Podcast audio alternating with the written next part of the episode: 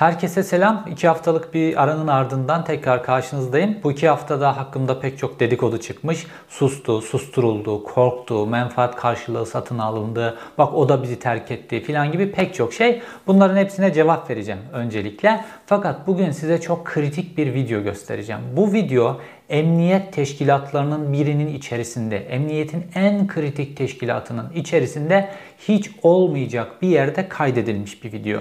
Fakat kaydedilmesinin dışında bu videoda yaşanan hadiseler, bu videodaki kavgalar, iki üst düzey emniyet müdürünün kavgası ve bu videonun bir şekilde olmaması gerektiği şekilde dışarı çıkartılması ve bu videonun kullanılması, bu tip videoları kullanarak emniyet teşkilatının personeli üzerinde baskı kurarak emniyet teşkilatını ele geçiren bir klikten bahsediyorum uzun zamandır size. Süleyman Soylu, Şenkal Atasavuk'un Mehmet Ağar kliği işte bu kliğin ne kadar tehlikeli boyutlara geldiğini bu videonun içerisinde yayınlayacağım o görüntülerin içerisinde göreceksiniz.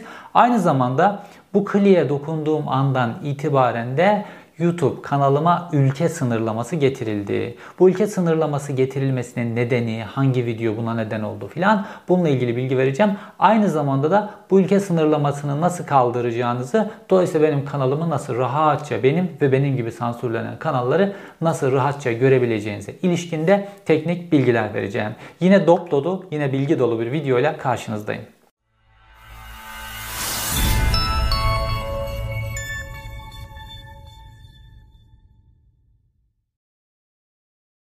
Öncelikle bu iki haftalık arayla ilgili birkaç şey söylemem gerekiyor. Gerek tweetimin altı, tweetlerimin altına gelen yorumlarda, gerek buradaki videoların altındaki tartışmalarda, gerekse bana mail yoluyla ulaşan insanların çeşitli endişeleri var ya da çeşitli yorumları var. Kimi sustu diyor, kimi susturuldu diyor, kimi korktu diyor, kimi çok üzerine baskı kuruldu diyor, kimi kaçırıldı diyor, kimi can güvenliğimle ilgili endişeler duyuyor haklı olarak vesaire. Bunların hepsi var. Bunlarla ilgili bazı şeyler söylemem gerekiyor.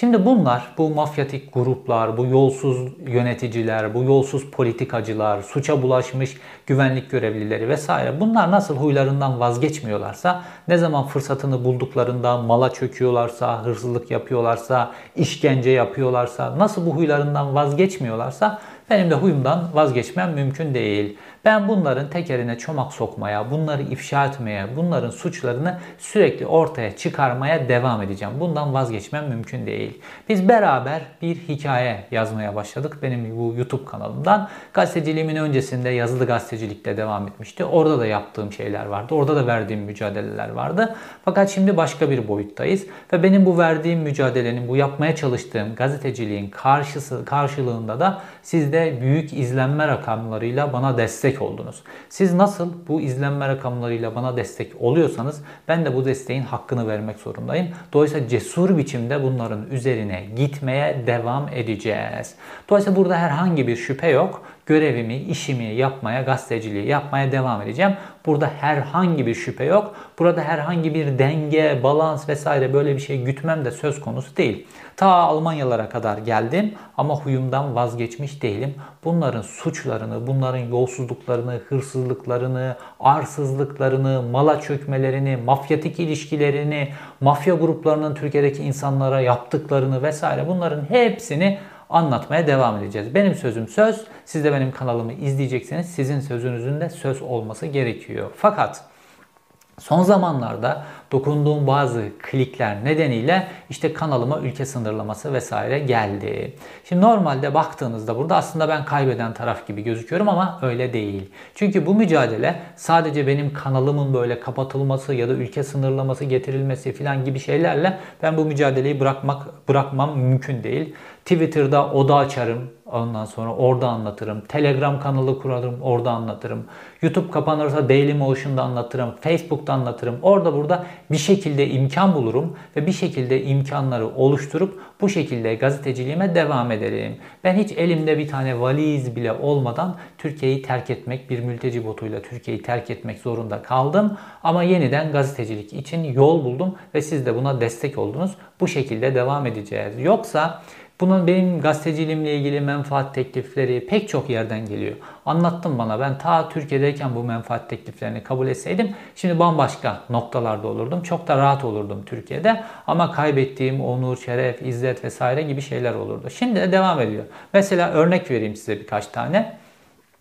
İşte bu e, mafya grupları ile ilgili haberler yapıyorum ya her mafya grubunun, Türkiye'deki mafya gruplarının artık her birisinin bir online e, gazino, online bet siteleri, online kumar siteleri var vesaire. Bir mafya grubunun üzerine gidiyorum. Hemen bakıyorum diğer mafya grubu kendi online bet sitesinin reklamını öneriyor benim kanala. Sürekli böyle o işte online bet sitelerinden, online kumar sitelerinden reklam teklifleri geliyor.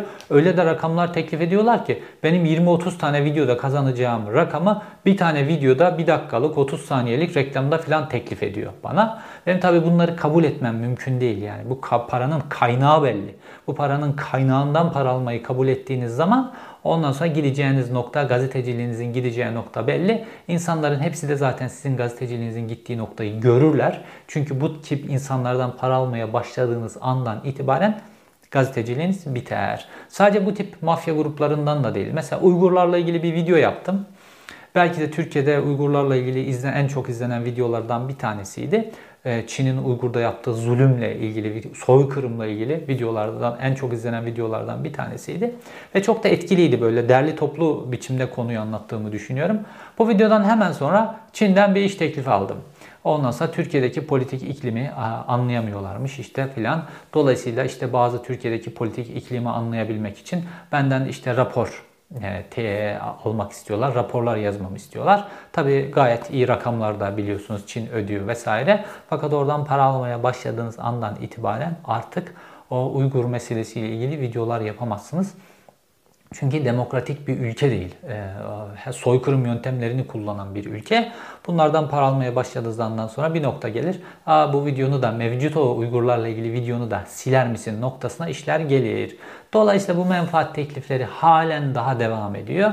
Ben bu menfaat tekliflerine açık kapı bıraksa idim şu anki mevcut iktidar bile beni işte suçlu, kaçak, vatan haini filan gören iktidar bile bu kapıdan içeri girmeye çalışırdı. Fakat benim bu kapılarım tamamen kapalı. Ben sadece düz gazetecilik yapmaya devam ediyorum ve bu gazeteciliğimle ilgili de halktan gerekli karşılığı gördüğümü düşünüyorum.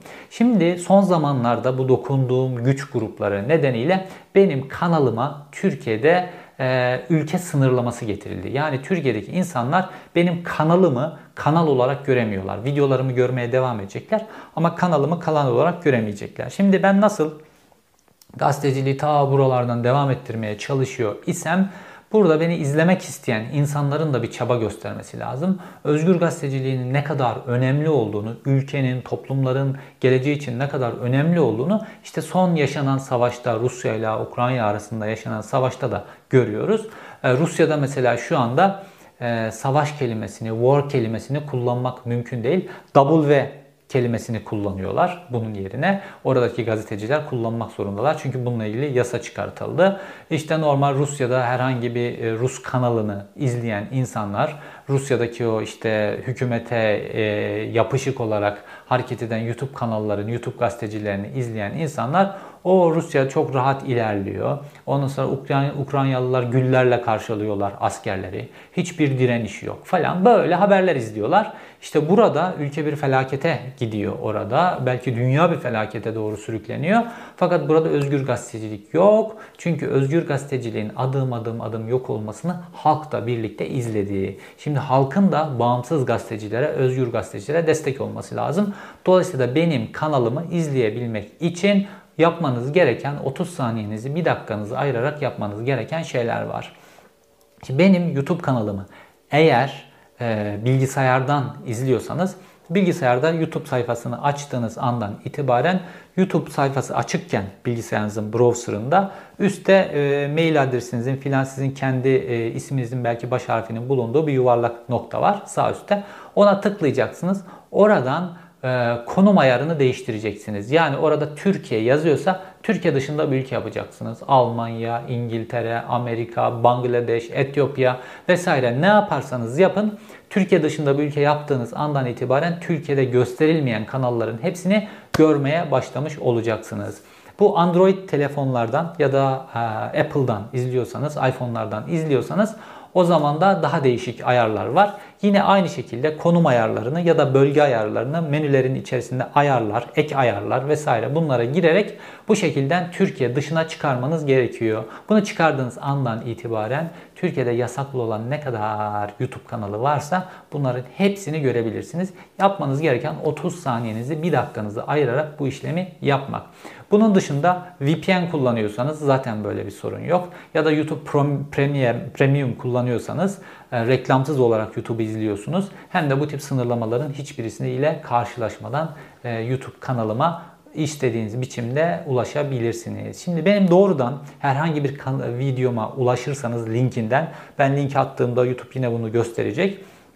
Videomu açtığınızda dolayısıyla artık abone olup Abone olduktan sonra da bildirimleri açmak artık çok önemli. Benim yeni videomun bildiriminin size gelmesi için mevcut abonelerim için de artık bu önemli. Mevcut abonelerimde lütfen mesela bu videoyu izliyorken aşağıda bildirim ayarlarını açacak o zile, zil işaretine bassınlar. Dolayısıyla bütün bildirimlerin, bütün yaptığım videoların bildirimleri size ulaşsın. Şimdi gelelim bu kliye. Yani ben Tayyip Erdoğan'ın yolsuzluklarını anlattım, farklı işte siyasetçilerin yolsuzluklarını anlattım, bunları yere soktum. Bunların ülkeyi nasıl soyduklarını, ülkenin geleceğini nasıl kararttıklarını, politikada her alanda yaptıkları dümenleri vesaire anlattım. Fakat kanalıma hiçbir biçimde ülke kısıtlaması getirilmedi. Fakat ne zaman ki bu Şenkal Atasagun, Mehmet Ağar, Süleyman Soylu bunların klikleri ve emniyet içerisindeki çeteleşmeleri konusuna girdim Emniyetin istihbarat dairesi içerisindeki çeteleşmeler dönen dolaplar, emniyetin siber dairede, o siber dairede görevli 350 kişi, bunlar sivil, bunlar emniyetin bütün bilgilerine ulaşabilecek e, donanımla, haklarla donatıldı vesaire bunlara bu yetkiler verildi. Ne zaman bunları anlatmaya başladım o andan itibaren tak ülkeye bana e, YouTube kanalıma ülke sınırlaması getirildi. Yani Tayyip Erdoğan böyle güçlü bir adam işte prezident vesaire. Tayyip Erdoğan'ı yere soktum o kadar videoda. Bu sınırlama gelmedi. Ama ne zaman bu kliye dokundumsa, bu kliğin emniyet üzerinden çevirdiği işlere, buradan yaptıkları çökmelere ne zaman dokundumsa tak diye geldi. Tabi bu klik ve bu kliğin bütün işlediği suçlardan Tayyip Erdoğan sorumlu. Çünkü Türkiye'nin Cumhurbaşkanı şu an Tayyip Erdoğan. Hani bunların böyle güç sahibi olmaları ve böyle dümenler çeviriyor olmaları Tayyip Erdoğan'ı aklamaz. Çünkü bunları böyle dümenler, böyle yolsuzluklar, böyle usulsüzlükler, böyle suçlar işliyorlarsa Bunları hepsi Tayyip Erdoğan'ın iktidarında oluyor ve bunların bir numaralı sorumlusu da Tayyip Erdoğan. Bu ayrı bir konu. Şimdi size bir video izleteceğim ve o videonun ardından da bir olay anlatacağım. Bununla birlikte emniyet teşkilatının hem de emniyetin en önemli birimlerinden bir tanesi olan emniyet istihbaratının ne hale getirildiğini ve emniyet istihbaratının nasıl teslim alındığını, ele geçirildiğini göreceksiniz bu videoyla birlikte. Bu videoda iki tane kahramanımız var. Bir tanesi e, dönemin Emniyet İstihbarat Daire Başkanı Engin Dinç.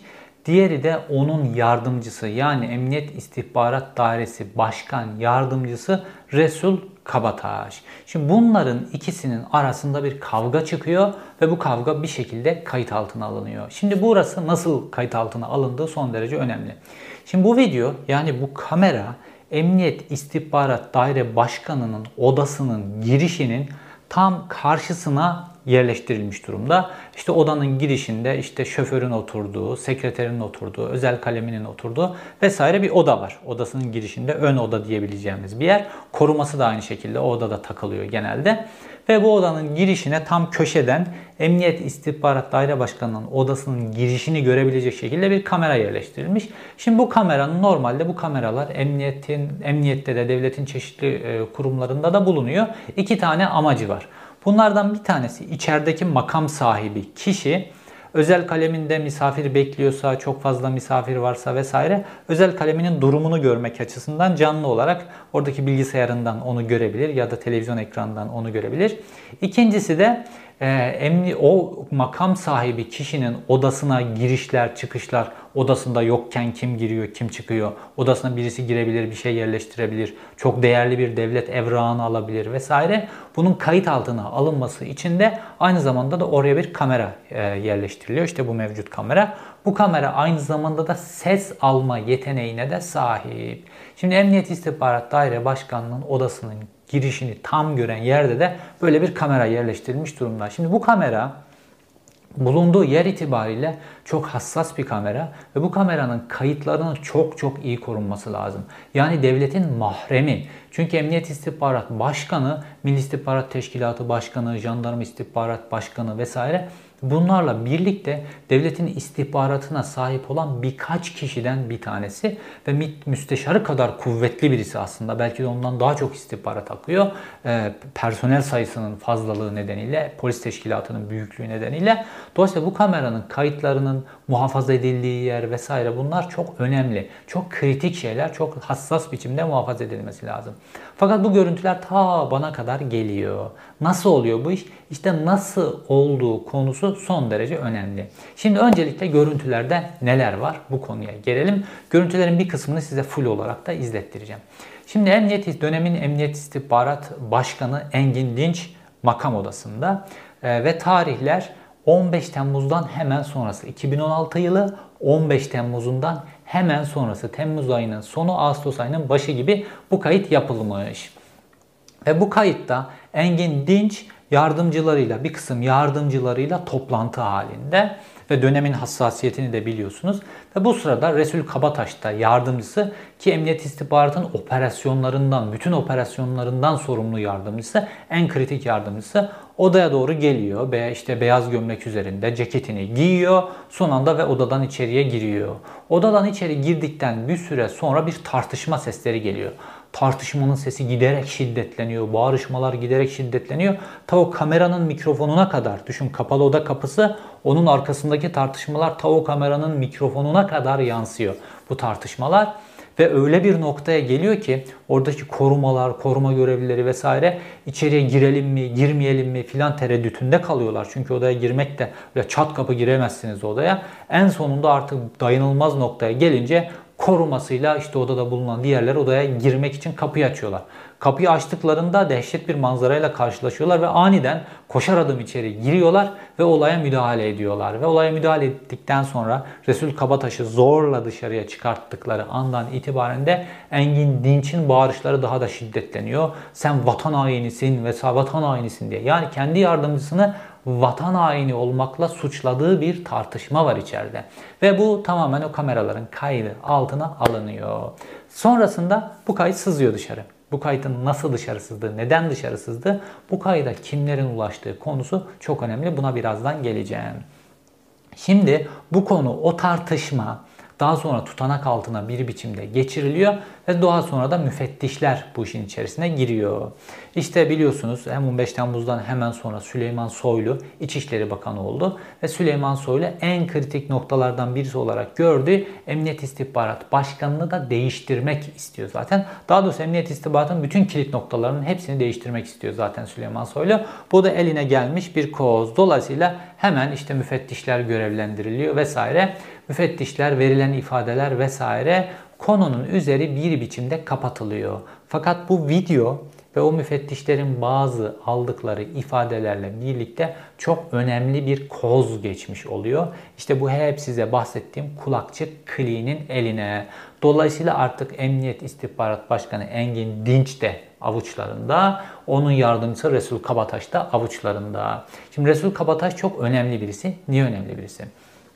Şimdi Resul Kabataş koruma daireden geldi emniyet istihbarata. Ne zaman? 2013 yılında. Tayyip Erdoğan 2013 yılında emniyet istihbaratı tamamen işte 17-25 Aralık yolsuzluklarından önce de başlayarak 17-25 Aralık yolsuzluklarından sonra da iyice ivme kazandırarak emniyet istihbaratı tamamen kazımaya karar vermişti. Ve Tayyip Erdoğan bununla ilgili de kendi koruma e, müdürü, bütün koruma ekiplerinin başı olan Ramazan Bal'ı görevlendirmişti. Düşün Ramazan Bal anladığı tek şey koruma, koruma ile ilgili işler.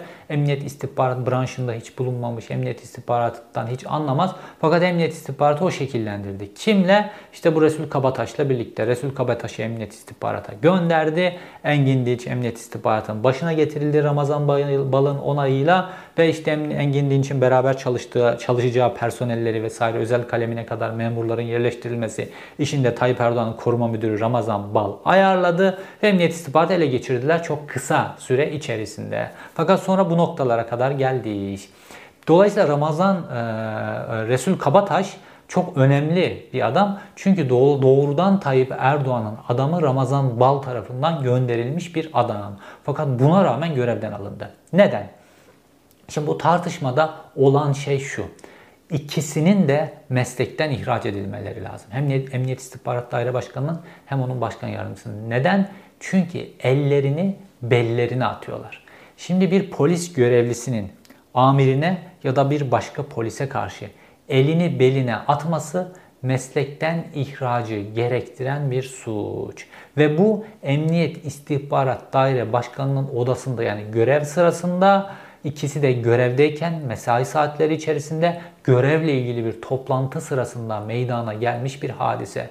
Dolayısıyla ikisinin de meslekten ihraç edilmeleri lazım. Fakat bu bunlar meslekten ihraç edilmeyecek şekilde olay kapatılıyor. Kapatılınca da ikisi de nereye düşüyorlar? Kulakçık programına Süleyman Soylu'nun avuçlarının içerisine düşüyorlar.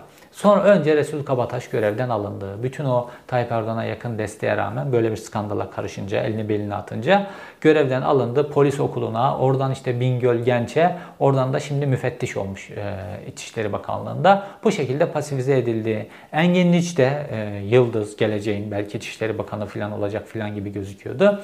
Engin Niç de oradan görevden alındı. Önce Eskişehir'e, şimdi Konya Emniyet Müdürü olarak görev yapıyor. Fakat Emniyet İstihbarat Daire Başkanlığı gibi en kilit noktalardan bir tanesini kaybetti. Hemen bu hadisenin akabinde.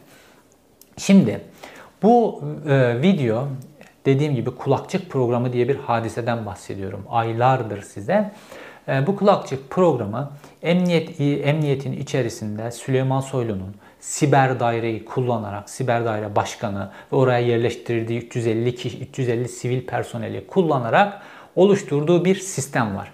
Bunun içerisinde aynı zamanda da Emniyet İstihbarat Başkanlığı'nı tamamen ele geçirdikten sonra istihbarata karşı koyma dairesi, istihbarata karşı koyma dairesi polisler izler. Polisler bir suça karışıyorlar mı? Bir suç örgütüyle iş, işbirliği içerisindeler mi? Bir yerden menfaat e, temin ediyorlar mı vesaire? Bunu izler. Çünkü bu sayede emniyetin karşı operasyon yemesi, suç örgütlerine bulaşması, emniyetin elindeki bilgilerin dışarı sızması vesaire bunlar engellenmiş olur. Yani kirli polisleri alır, arar e, istihbarata karşı koyma dairesi ve bu kirli polislerle ilgili gereken önlemleri yapar. Fakat Süleyman Soylu ve ekibi bu siber dairenin imkanları ve emniyet istihbarattaki istihbarata karşı koyma şubesinin imkanlarını nasıl kullandılar?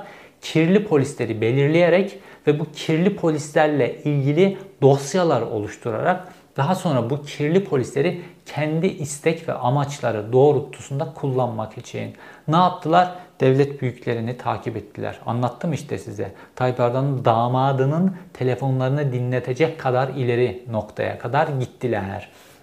Neden? Çünkü bu kirli polisler ve onlarla ilgili dosyalar da elinde. İşte Engin Dinç ve Resul Kabataş'la ilgili de bu çok kıymetli video kaydı aynı şekilde geliyor ve bu kulakçık programının içerisine giriyor.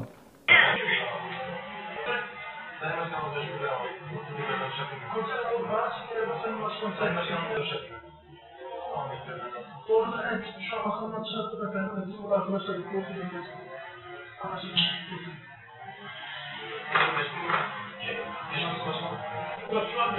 Başka yerden. Yani başka yerden.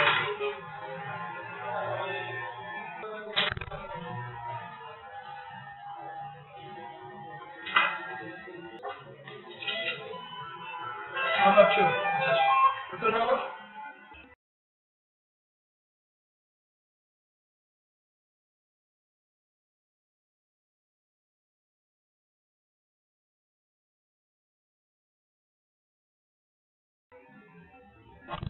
Tamam. Ama acil değil çünkü şu an toplantı var. Tamam tamam. Hatta kalın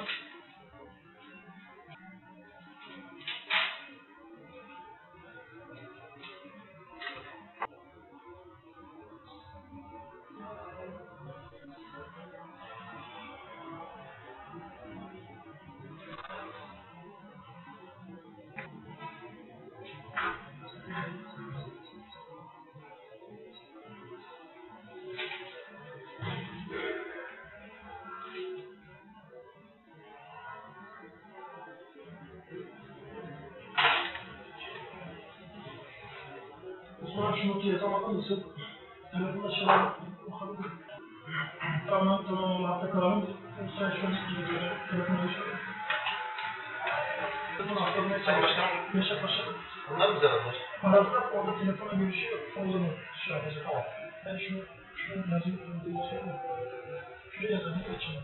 Não, mas nada de ter logo.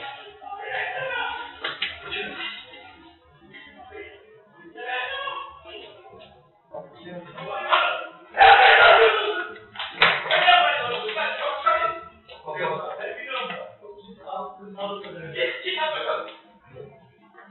Şimdi artık emniyet teşkilatında rahatsızlık öyle bir boyuta gelmiş vaziyette ki kirli polisler öyle kilit noktalara getirilmiş vaziyetteler ki artık emniyetin bütün bünyesi illallah etmiş vaziyette. Dolayısıyla da artık bir biçimde bu urdan, bu çeteden, bu emniyeti ele geçirmiş olan mafyatik yapıdan kurtulmak istiyorlar.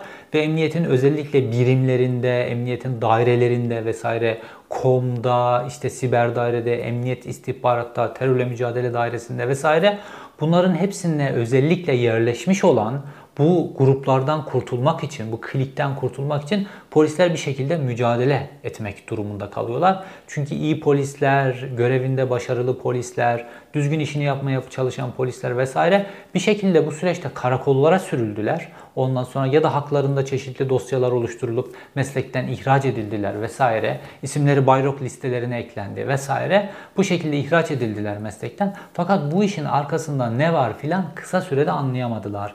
Fakat şimdi yavaş yavaş anlamaya başladılar ve benim bu e, kulakçık programı videolarımla birlikte de kazığı nereden yedikleri artık kafalarında netleşmiş vaziyette.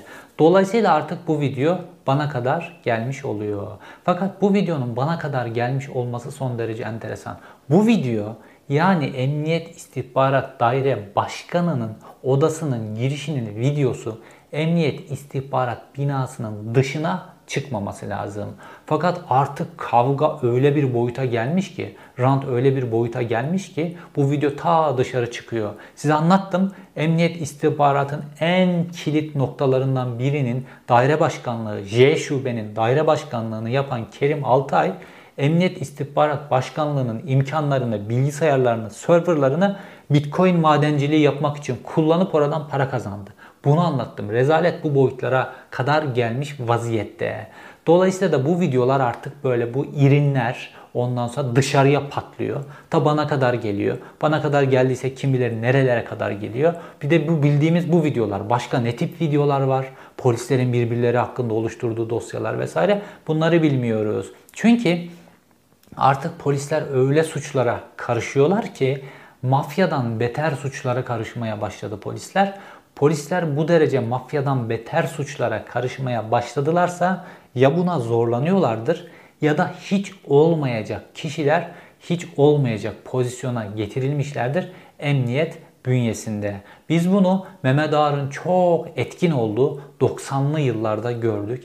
Emniyetin kilit noktalarındaki insanlar, özel harekattaki insanlar, emniyet istihbarattaki bazı insanlar, terörle mücadeledeki insanlar insanları çeşitli terör listelerine yazıp malına, mülküne çöküyor, haraç alıyor, insanları gözaltına alıp kaybediyorlardı vesaire. Şimdi bunların hepsi geriye döndü. Şimdi size bir olay anlatacağım. Olay İstanbul'da yaşanıyor. İki polis geliyorlar. Murat Kartal isimli bir kişiyi hakkında gözaltı kararı var deyip alıyorlar ve araçlarına bindiriyorlar. Araçlarına bindirdikten sonra götürüp normalde ya karakola götürmeleri lazım, gözaltında tutmaları lazım ya da savcılığa götürmeleri lazım. Fakat götürüp Yavuz Baybaş'ın isimli kişiye teslim ediyorlar. Yavuz Baybaş'ın kim?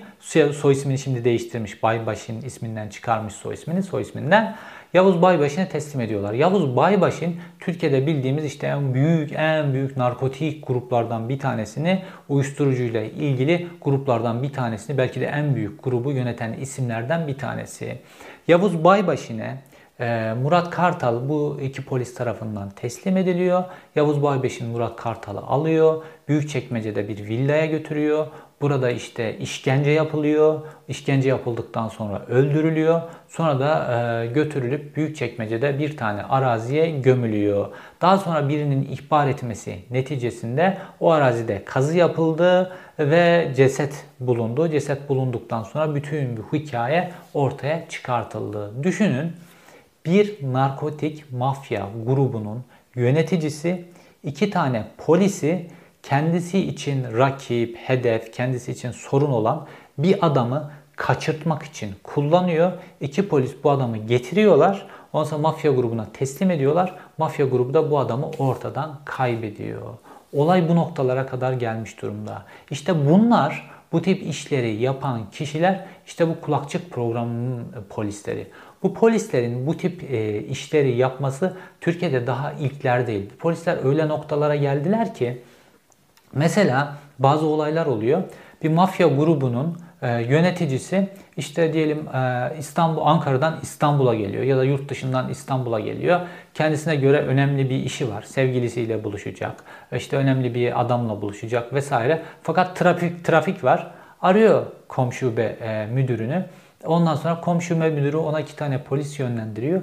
İki polis mafya liderine eskortluk yapıp onu güvenlik şeridinden gideceği yere kadar güvenlik şeridini İstanbul'da kullanarak gideceği yere kadar götürüyorlar. Olaylar bu noktalara kadar geldi.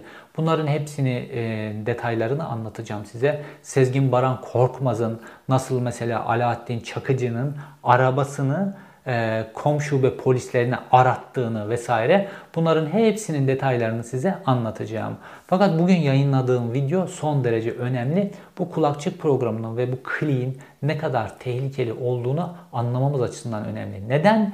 Çünkü halk olarak, insanlar olarak herhangi bir şekilde başımız derde girdiğinde gidip başvurduğumuz noktalardan bir tanesi emniyet teşkilatı, bir tanesi adalet teşkilatı.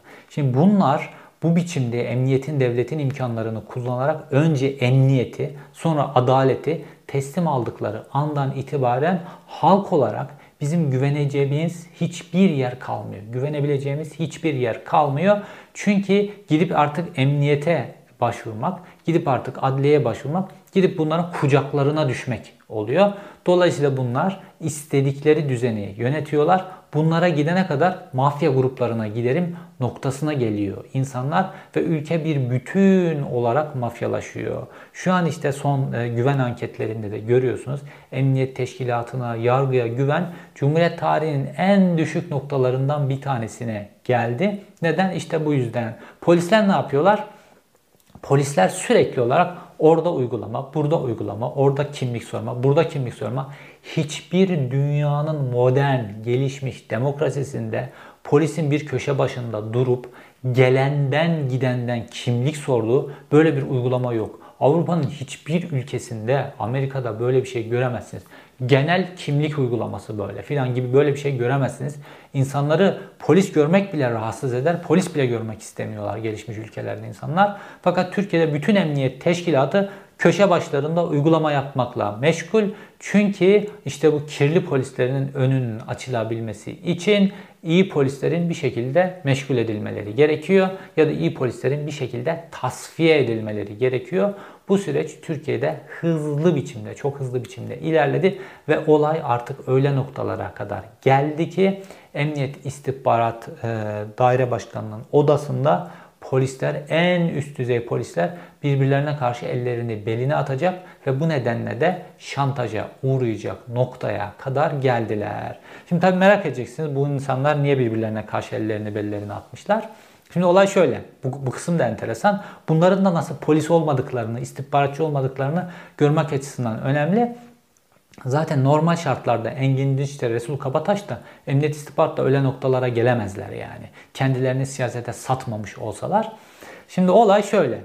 Bu meşhur 15 Temmuz'da Adil Öksüz var ya bu gizemli kişilik nasıl olduysa kurtulan kişilik donuna kadar soyulmuşken gözaltı merkezindeyken nasıl olduysa oradan çıkartılan kişilik bu kişilik ona ortadan kaybolduktan sonra işte o Sincan'daki jandarma karakolunda kaybolduktan sonra Sakarya'da bulduğuna, ili olduğuna, gittiğine, Sakarya'ya gittiğine ilişkin bazı tespitler var. İşte bankamatikten para çekmiş, o çekmiş vesaire. Sonra işte Sakarya'nın yaylalarında filan saklanıyor filan diye bazı bilgiler geçmişti o zaman.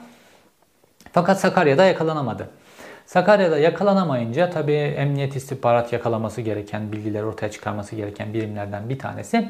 Engin de işte o zaman emniyet istihbaratın başında işte kendisi ondan sonra sıkıntı yaşamamak için Sakarya istihbarat müdürünü görevden alıyor. Burada yakalayamadım, başarısızsın diye görevden alıyor. Dolayısıyla kendi üzerindeki baskıyı rahatlatmak için haksız yere belki de o jandarma karakolundan Adil Öksüz nasıl bırakıldı onun araştırılması gerekiyor esas olarak. Ee, ve Resul Kabataş da adeta baskın vermeye Emniyet İstihbarat Başkanı'nın odasına geliyor ve diyor ki bunu niye görevden aldın diyor. Çünkü onun adamı. Niye görevden aldın diyor. İşte diyor ki o diyor e, FETÖ'cü diyor. O yüzden görevden aldım ben onu diyor. Ondan sonra değil diyor diyor. Ondan sonra hiçbir delil yok onunla ilgili falan diye. Ondan sonra oradan tartışma bu noktalara kadar geliyor. Yani sonra birbirlerine karşı bellerine silah atıyorlar. Çünkü her biri bir güç grubu. Onun adamları var, onun adamları var. Onun adamları birbirlerinin adamları emniyetinin içerisinde birbirleriyle ilgili bilgiler topluyorlar. Vesaire emniyet artık bu noktaya kadar gelmiş durumda. Dolayısıyla aslında ciddi bir güvenlik sorunu çıktığında ülkede hepimizin nasıl büyük sorunlar yaşayacağının da fotoğrafı size bu anlattıklarım. Evet iki haftalık bir aranın ardından geri döndüm. Ee, yine dolu dolu, yine dop dolu videolarla karşınızda olacağım. Mafya gruplarını, suç örgütlerini, yolsuzlukları, talanı, bunların hepsini kimsenin anlatamadığı, kimsenin girmek istemediği, kimsenin cesaret edemediği en tehlikeli konulara gireceğimden, cesaretimde herhangi bir kırılma olmayacağından şüphe etmeyeceğinizden eminim. İzlediğiniz için teşekkür ederim. Bir sonraki videoda görüşmek üzere.